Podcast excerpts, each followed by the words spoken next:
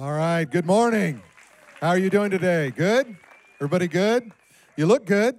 Uh, so, I was reading an article uh, a couple of days ago about how much time we spend a year trying to find stuff that we've lost in our own house.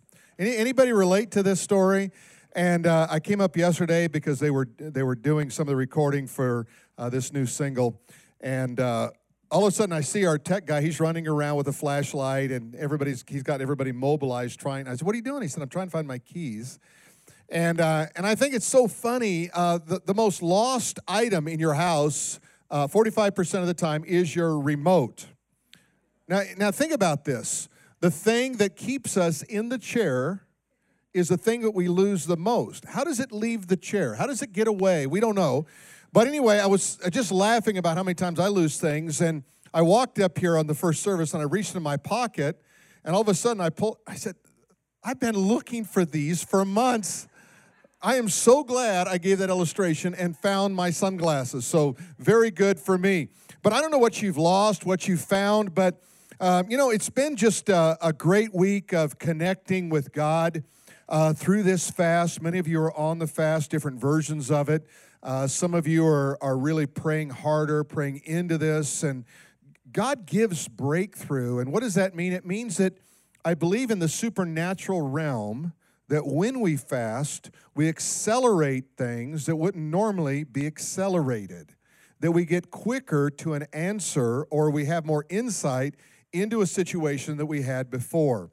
And as we talk about uh, God and business in this series, uh, I've been amazed at how, when I start with the mindset, I'm going to look into the Word of God, show me a business principle from the Word of God, how much God is just opening up my eyes to see things that relate to this matter of God and business. So, whether you are a business owner, an employee, looking to start a company, or a student, uh, these, these messages are so applicable because they, they really deal with life and where we live our life on a practical uh, basis every single day. So I want to start with just some basic uh, principles about business that I think are really important. And the first one is to simplify everything. Whenever we start in a journey of life, things tend to go from simple to complex. Whenever business starts, it's very simple. We want to open a business, sell this item. And then all of a sudden, things become more complicated as we go. And if we pull back and say, what's really essential? What's the core value of what we need to do? Then business becomes fun again, and we become more productive and have less weariness in our own particular lives. Um, what's really interesting is the most complicated thing, uh, room in our house, is the closet. Can anyone relate to this? When I walk into the closet, my clothes literally look at me and say, I dare you. You really think you're going to fit into me today? And most of my clothes are that way. And I, I have a few choice piece of clothes that I just value a lot. And, and I say one day, and uh, I have this, war, this orange Dutch uh, soccer uh, jersey that I love, and I've only been able to wear it once in my life. I don't know what was going on in that moment. Um, but anyway, I could wear it. I still have it. It is brand new, right? So I, I was reading a coaching book a few years ago, and it said one of the things that you can do to simplify your life is reduce the number of clothes in your closet. And I was fascinated with that because I thought, okay, go on, tell me more about that because I love all my clothes even if I never wear them. And it said, take a piece of, uh, of tape and put it around the top of the hanger each time you wear a piece of clothing. You only have to put it on once in a 30 day period and see how many clothes you actually wear in a 30 day period. At the end of the 30 days, take everything you didn't wear and put it in another closet. And chances are you will never go visit the other closet. You say, Oh, I don't know if that's true. It is true. Trust me. You will be surprised how few items of clothing you actually wear. You say, well, what's the point of that? The point is, it's emotional energy. We don't think about walking into a closet, trying to make a decision what we're going to wear as being an energy drain. But let me equate it to uh, a dome light in your car. If we lived in a cold weather climate and we left our dome light on overnight in the car, our car would not start in the morning because that constant small drain on our battery eventually takes all the power, the starting power, out of that battery, and your car won't start. So I want you to think about your life like this How many dome lights do you have in your life that are a constant small drain that you say it's not a big deal? It's really not taking that much of my time, that much of my energy, but cumulative, it's taking a lot. It's drawing a lot out of your life. And if you simplify some things, you can have more energy. You say, well, that's only like 1 or 2%. But if you have five of those, and that's 10% of your energy for the day, do you see what a difference it makes? So think about simplify everything. And then the other thing is energize, don't drain those people who are around you. Have you ever been around someone who's just a power sucker? I mean, I don't even know other way to put it. It's like they walked up, plugged in you know, their Tesla or whatever, and they just left it there. And you're just like going, Lord have mercy, unplug, please. Well, you might be that person. Gee, I never thought of that. I thought it was somebody else.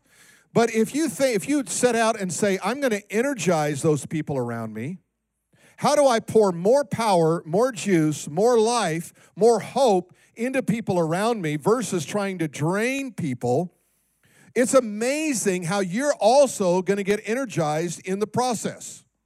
Another principle sees change as an opportunity. We, we tend to kind of avoid change in our life. We don't like things different. That's why typically when you come to church, you'll sit in about the same place every week because you don't like change. You're comfortable where you are. When you go out to eat, you probably go to the same four or five places. When someone suggests a new place, the first moment in your life is, well, that might be good, but what if the food's not good and I wasted a meal? Do anybody relate to this or not? Is this kind of where you you are? And so we don't like change. How about going out to dinner with someone you've never been out with, and all of a sudden they begin to move into your personal space? That means that they move the salt shaker, their glass, whatever it is, and it's a little bit, and you know where it is. They don't know that line because their line is different. No, you're in my space on my tape, my half of the table, and then when they're talking or distracted, you just kind of push it back over. Anybody do this? I mean, I do this all the time. If I ever got to eat with you and you mess in my space, I'm pushing it out of my space because I don't want that. Well, change is hard. And so, whenever you start changing things in your life, um, you look at it and go, well, this is not good. But sometimes change is a great opportunity.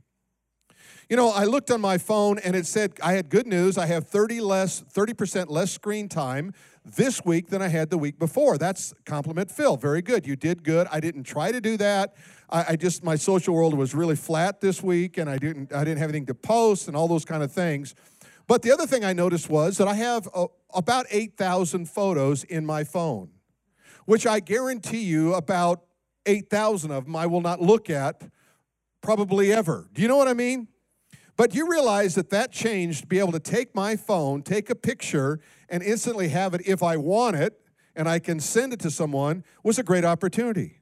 Because if you're older, can you go back with me a little bit? Do you remember when they used to have cameras and you would go and buy a little roll of film, you'd stick it in there, and then you had this little advancer and you'd advance it, and hopefully you got it right and didn't get it in between two pictures then you would start taking pictures. But you couldn't take any picture you wanted to because what if you wasted your film? So then you get 12 or 15 pictures on there, and then you take that little roll of film out and you go down to the drugstore. Those were the people that knew how to do this specialized technique of making a picture for you. And you gave it to them and you sent it off for one week. A week. Are y'all with me? And what did you do? You hoped that that one picture, the only picture you really cared about was that one picture, and it came back and it was no good. And you were like, you lived your life in total despair. Oh no, I can't believe I lost it. And all of a sudden, now we've got this phone that says, no, that's not a good one. In fact, I notice when we ask people to take a picture, they go, I took four or five. If that was film and somebody did that to me, I would charge them. Know, you don't take five pictures with my film. So, anyway, as we start to think about change and opportunity, it's very important because opportunity can be blessed and it can be also a difficult task to go down, isn't it? When we think about change and opportunity. So, uh, about a week ago, I was uh, forwarded an email uh, notifying uh, the families of Vineyard uh, Christian School that the school was closing after about 30 years. And I, my, my heart really sank in that because our granddaughter's there, and, and we have probably 20 or so families in our church that have kids there. And I thought, oh man, I can't believe that. And the next thing that came to me was just this, this little ringing in my mind, and it's a scripture, and I knew it was in Proverbs. I wasn't sure where it was, but it just, the phrase came, uh, she considers a field and buys it. And it was like, like God said, you should consider whether you should start a Christian school. And I didn't know that I wanted to. It was just, you know, th- these are how things, these are promptings. And sometimes in business, you have a clear, defined plan. And sometimes you have a prompting, if you're a Christian, of the Spirit of God and say, consider this. That doesn't mean do it, it means consider this. And so I just kind of started going down that journey, and then I got a few texts from people and said, Have you thought about this? And I called my friend uh, Rex that has a, a, private school really close here, and I said, Rex, would you have room if we wanted to start? He said, I would. And I said, Okay, well, let, let me just think about this and, and pray about it. And then I got a, a, text from someone who said, Hey, I went to school with this girl, and her dad's uh, retired as a Christian principal of the high school, and, and he'd love to help you, but he has one condition he won't charge you. And, I, and I'm going, Oh, that's, that's good. I mean, this is fitting into the Dutch mindset of, you know, that I have. And, and then uh, I had a teacher interview this past week, and I think I have three more on Monday. And, and it was just kind of like I said, God, I don't know what you want yet. I'm trying to illustrate something in the spiritual realm and the business realm for you. I don't know what you want, but God, I'll go down this road until you clearly say stop. And if you say stop, I'm fine. I, like I said to people, if, if we don't do a school, I will sleep at night. If we do a school, I probably won't. But, I, but what I want more than anything else is to say, God, I want to be lined up with what you're trying to do in this house for the kingdom of God. But we want to do it in a really good way. And so I went back and I found the scripture. It was in Proverbs chapter 31 and verse 16. Let me just show you that first uh, part of that verse there. It says, She considers a field. She considers a field and she buys it. Now, I want you to think about a field is your opportunity out here to do something. When you buy a field, unless you're a very, very good land speculator, that land is not worth anything uh, until you develop it, until you can sell it in a different market. But if you take that land and you put something on it, now it becomes more valuable. So you consider it, you think about it, and if you buy it, it's just a field. And there's a lot of great ideas you have out here for business. Think about that as your field. But it's not worth anything until you plant something in the field that actually has a return or a potential return on it. So let me show you the next part of that verse, Proverbs 31. It says, For she for her profits she plants a vineyard. So what happened here is this woman is called the Proverbs 31 woman. She's very industrious, very business oriented, and she buys a field and then she has profited someplace else in her life. And what does she do? She plants a vineyard. Why a vineyard? Because in that day, that would have been the best way to make a profit. So she took a field, which was a drain, all you're doing is paying taxes on it, and all of a sudden she plants something there that now brings value. And every business that you're ever going to in, in, engage in, it's gonna, it's gonna really do several things, but one thing it's gonna do, it's gonna meet a need. Another thing it's gonna do, it's gonna solve a problem. And if you can meet a need or solve a problem, people go, I like that, I want that, bring that and bring value in. And then this is how economy works. It based on you solved a problem that I have and you met a need that I have in my life. So let's let's kind of jump into business and where we're going with this uh, this series called God in Business. One of the first things that's really important is that you act decisively. Act decisively. We're going to talk more about this a little bit later, but there is a connection between how quickly you respond to something versus how long you take to make a decision. Some people spend so much time trying to make a plan that the opportunity passes them by before they ever get a chance to finish it. Or they want the perfect plan, and the perfect plan never happens. So you have to learn how to act decisively in situations. In fact, how many of you would say, and I want you to raise your hands and kind of give me an idea here. You, you know the, the idea of a gut response, and you'd say, well, my gut's usually right. How many of you would say 50% of the time, just raise your hand and keep your hands up, 50% of the time, my gut response is correct? Would you just raise your hand? Okay? Okay, keep your hands up. How many of you say 70% of the time my gut response is correct? Okay, just look around. How about 80%? 90? 95? Pretty good. Okay, 100%. We had a couple in the last one, 100% the time they're right. Why is that true? You see, why is that true that that happens? By the way, studies show that on an average, about 90% of the time, your gut response is correct. But what do we do? We move out of that and we go into overthinking a project, and we'll talk about that in a, in a bit. But let's, let's think about acting decisively. I want to I wanna talk to you from the book of Luke and the 16th chapter. And in this chapter, let me set up the story. There's a, there's a steward, that is, he's been given care over the property and the business of his master. And his job is to make a profit. His job is to make sure everything is done well, as well as the master would do it. But apparently, he's not good at it. He's, a, he's called the unrighteous steward. So he is cutting corners, he's doing things a different way. And all of a sudden, his master discovers that he's not been good at running his business. And now he has to go before the master and give an explanation. So that's where the story picks up. He's trying to figure out what do I do? Let's look at Luke chapter uh, 16, beginning at verse 3. He asks the question, What shall I do? My master is taking the stewardship away from me, and I cannot dig, and I am ashamed to beg. So he looked at his life and he said, You know, working a shovel is not going to work for me. We don't know whether he was just too old to do that. We don't know whether he had some physical limitation. We don't know why, but he said, I can't dig ditches at, at, this point in my life, and I have too much pride to sit on a street corner and beg. So, what he's done is he's already kind of positioned himself that what I can't do, now he's asking himself, what can I do? So, here's what he says I have resolved. Now, when you resolve something, what you're saying is, I've acted decisively, I've made a decision. In life, your ability to make a decision, especially a good one, quickly, is going to be connected to your success down the road.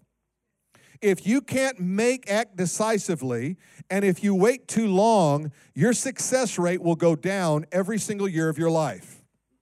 Because people, by the way, will follow behind someone who thinks they know where they're going, whether they're not do or not because we're so hungry for leadership in our life. We're so hungry to get somewhere in our life that, that we're going here. Okay, I'm in.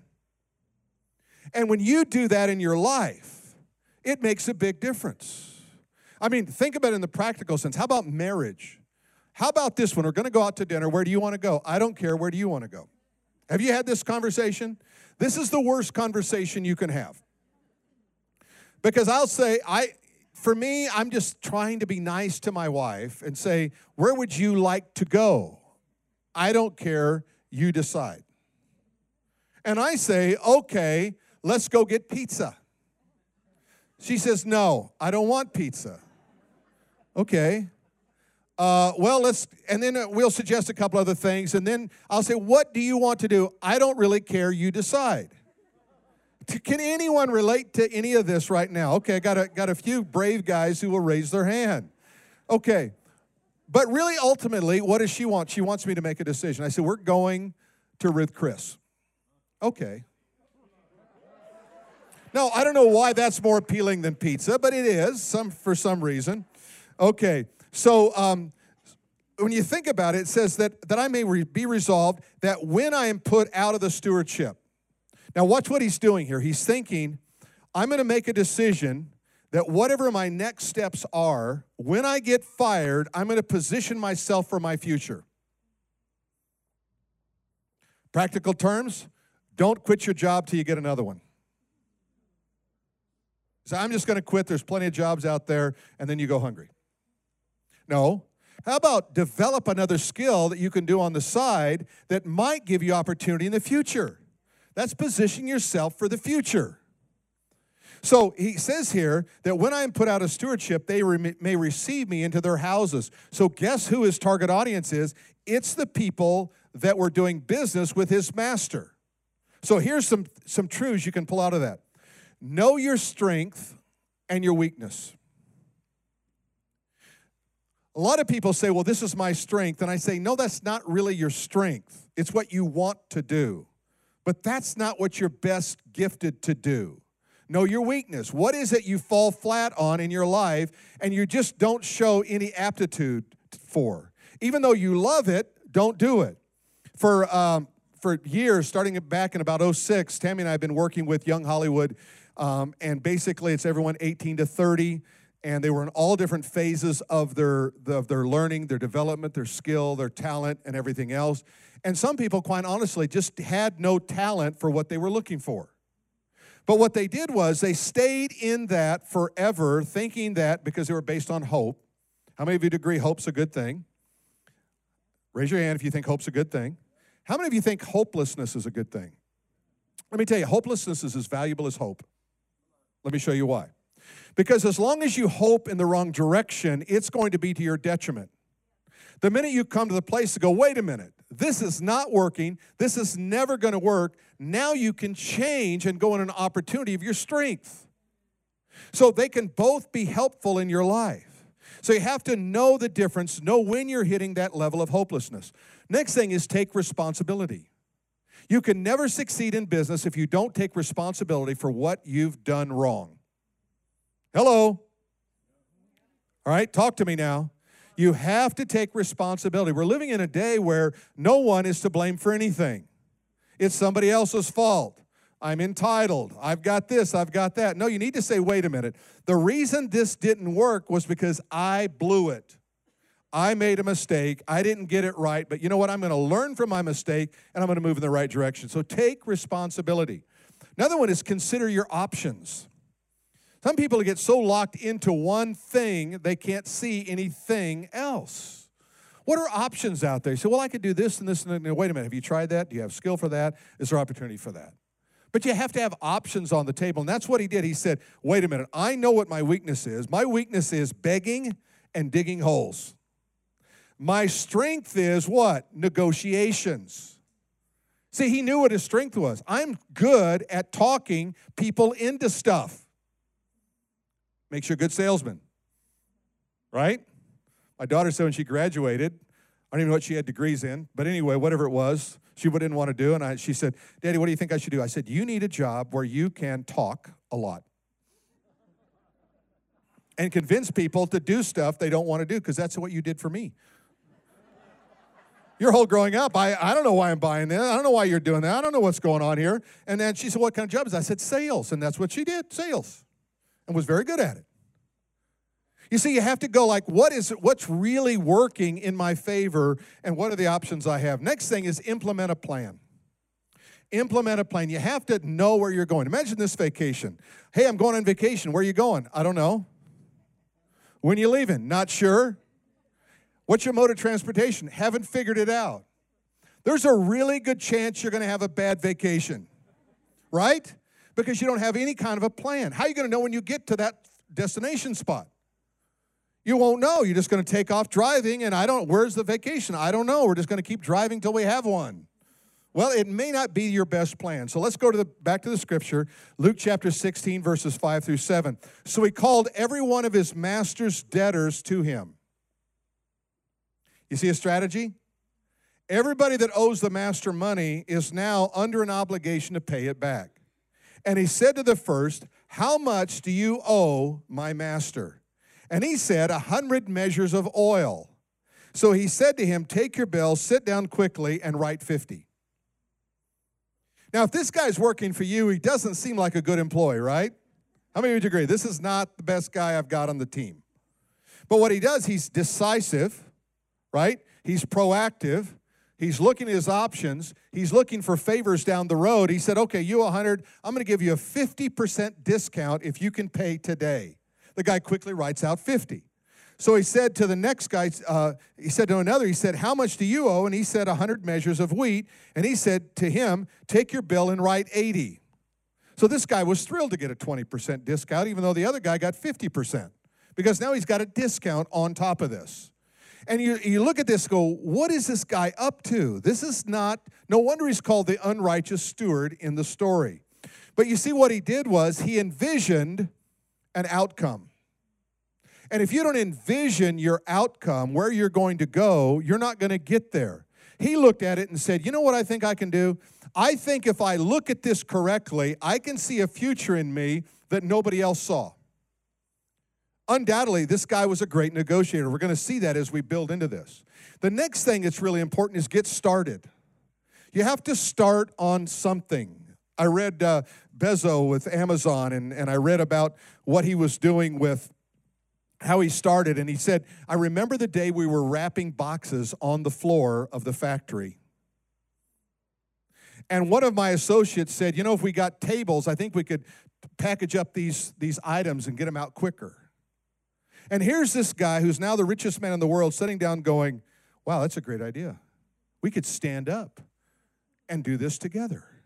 But he got started. He didn't wait for tables, he didn't wait for the best idea. He got started on something. When you get started, you start momentum. When you don't start, you have inertia. Inertia never stays where it is, it always moves backwards. Momentum, even if it's slow, it's moving forward in what you're doing. Next thing is uh, getting started, then be creative. Do you know studies have shown that the more money you have, the less creative you are? And yet everybody says, if I just had some money and get this project off the ground. No, if you had money, you probably never get it off the ground. What do you have in your hand that you could work with? What do you see that's in front of you? And begin to be creative because God made you creative. And He made you creative so that you could create. So you say, okay, well, I don't have money. What do I have? I have this. I'm going to start with what I have, and I'm going to go down this road and see where this thing turns up. Some of the great companies of the world started that way. They didn't start out with a great plan, a great business plan. They didn't start out with a lot of money. They started somewhere.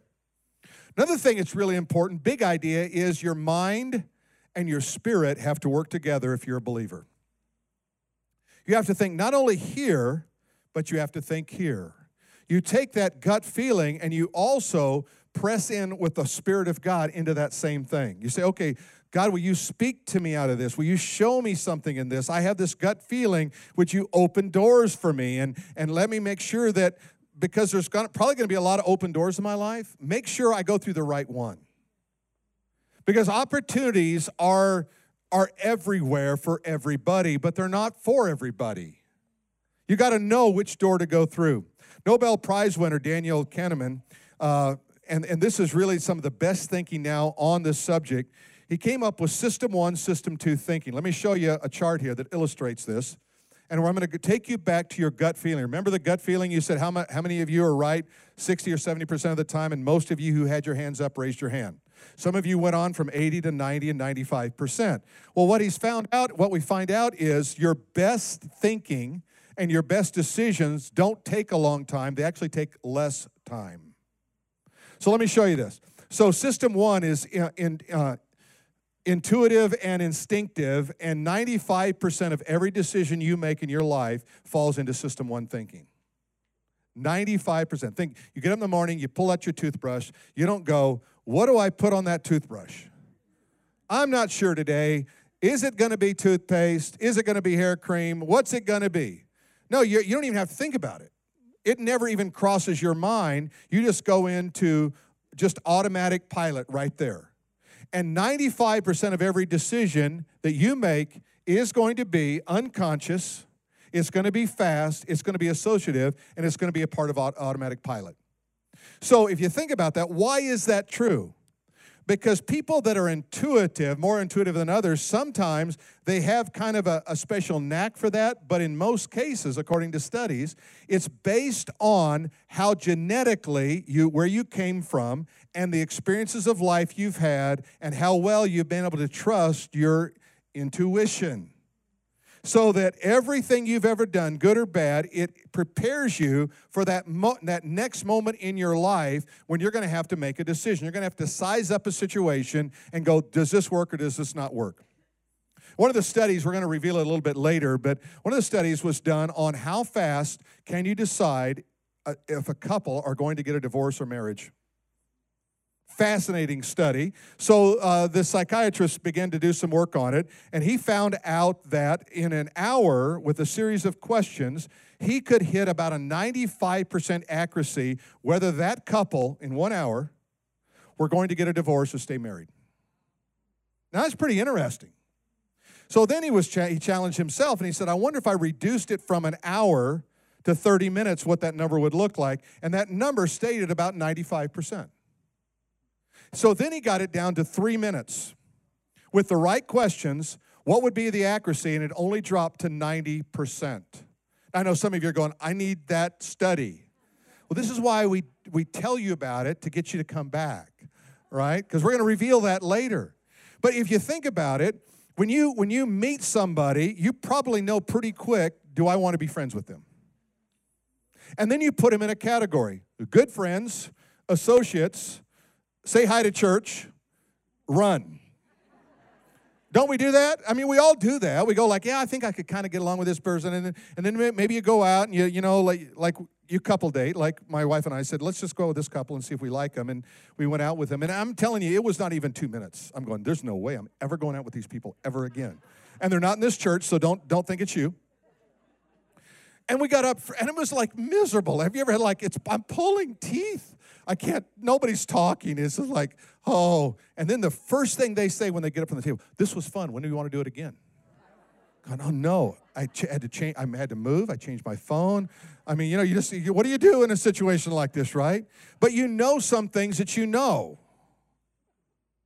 And if you start learning how to trust those and test those both, you don't just trust them, you also test them, but you don't overtest them or overstate the situation. So 95%. Then over here in system two is what's called rational thinking. And this is where a person uh, sometimes it's necessary to do this. You've got to solve a complex problem, you've got to slow down. It takes effort, it is slow, it is logical, but it can make lazy and indecisive decisions. So that it's rare when those things are going to happen unless your job demands that you do this. You know, like if you're an aeronautical engineer, you probably don't want to trust your gut. I think this rocket will fly. Yeah, that's not a good thing. We, we, we want you over here on the rational side. But remember, it's a small part of your life. I think the reason that we get messed up is we flip these numbers. We only trust a little bit of our instincts and our intuition, but we, we force ourselves into rational thinking. We say, well, I can't be right about that. How could that be right? Do you know that when God made you, He made you this way for a reason? He didn't want you to have to go home and spend two weeks trying to figure everything out. He wants you to be able to respond, look, think. You know, there's some things you don't even have to pray about. Have you ever noticed that? You just get this instant thing in your heart and go like, that's good. Spirit says, yes, that's right, that's good, move in that direction. Other things you do have to pray about and you have to think about, right? Spend a little bit more time. But remember, don't get these two mixed up. System one, remember, is automatic, instinctive, and emotional. Emotions are not bad. See, we, we kind of get a little bit can I say this? Too white when it comes to emotions. And what I mean by that is there's a reason why a lot of white people can't dance.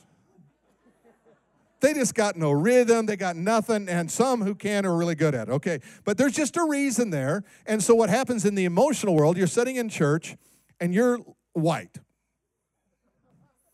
When we started this church, we were all white. Thank God for ethnics.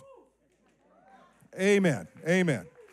You got rhythm, share it, sister. I mean, we got it. We need it, right? Okay, so remember, you're sitting there in church and you're really white in your thinking when it comes to emotions. And somebody in front of you raises their hand. You go, look at him. Why is he raising his hand?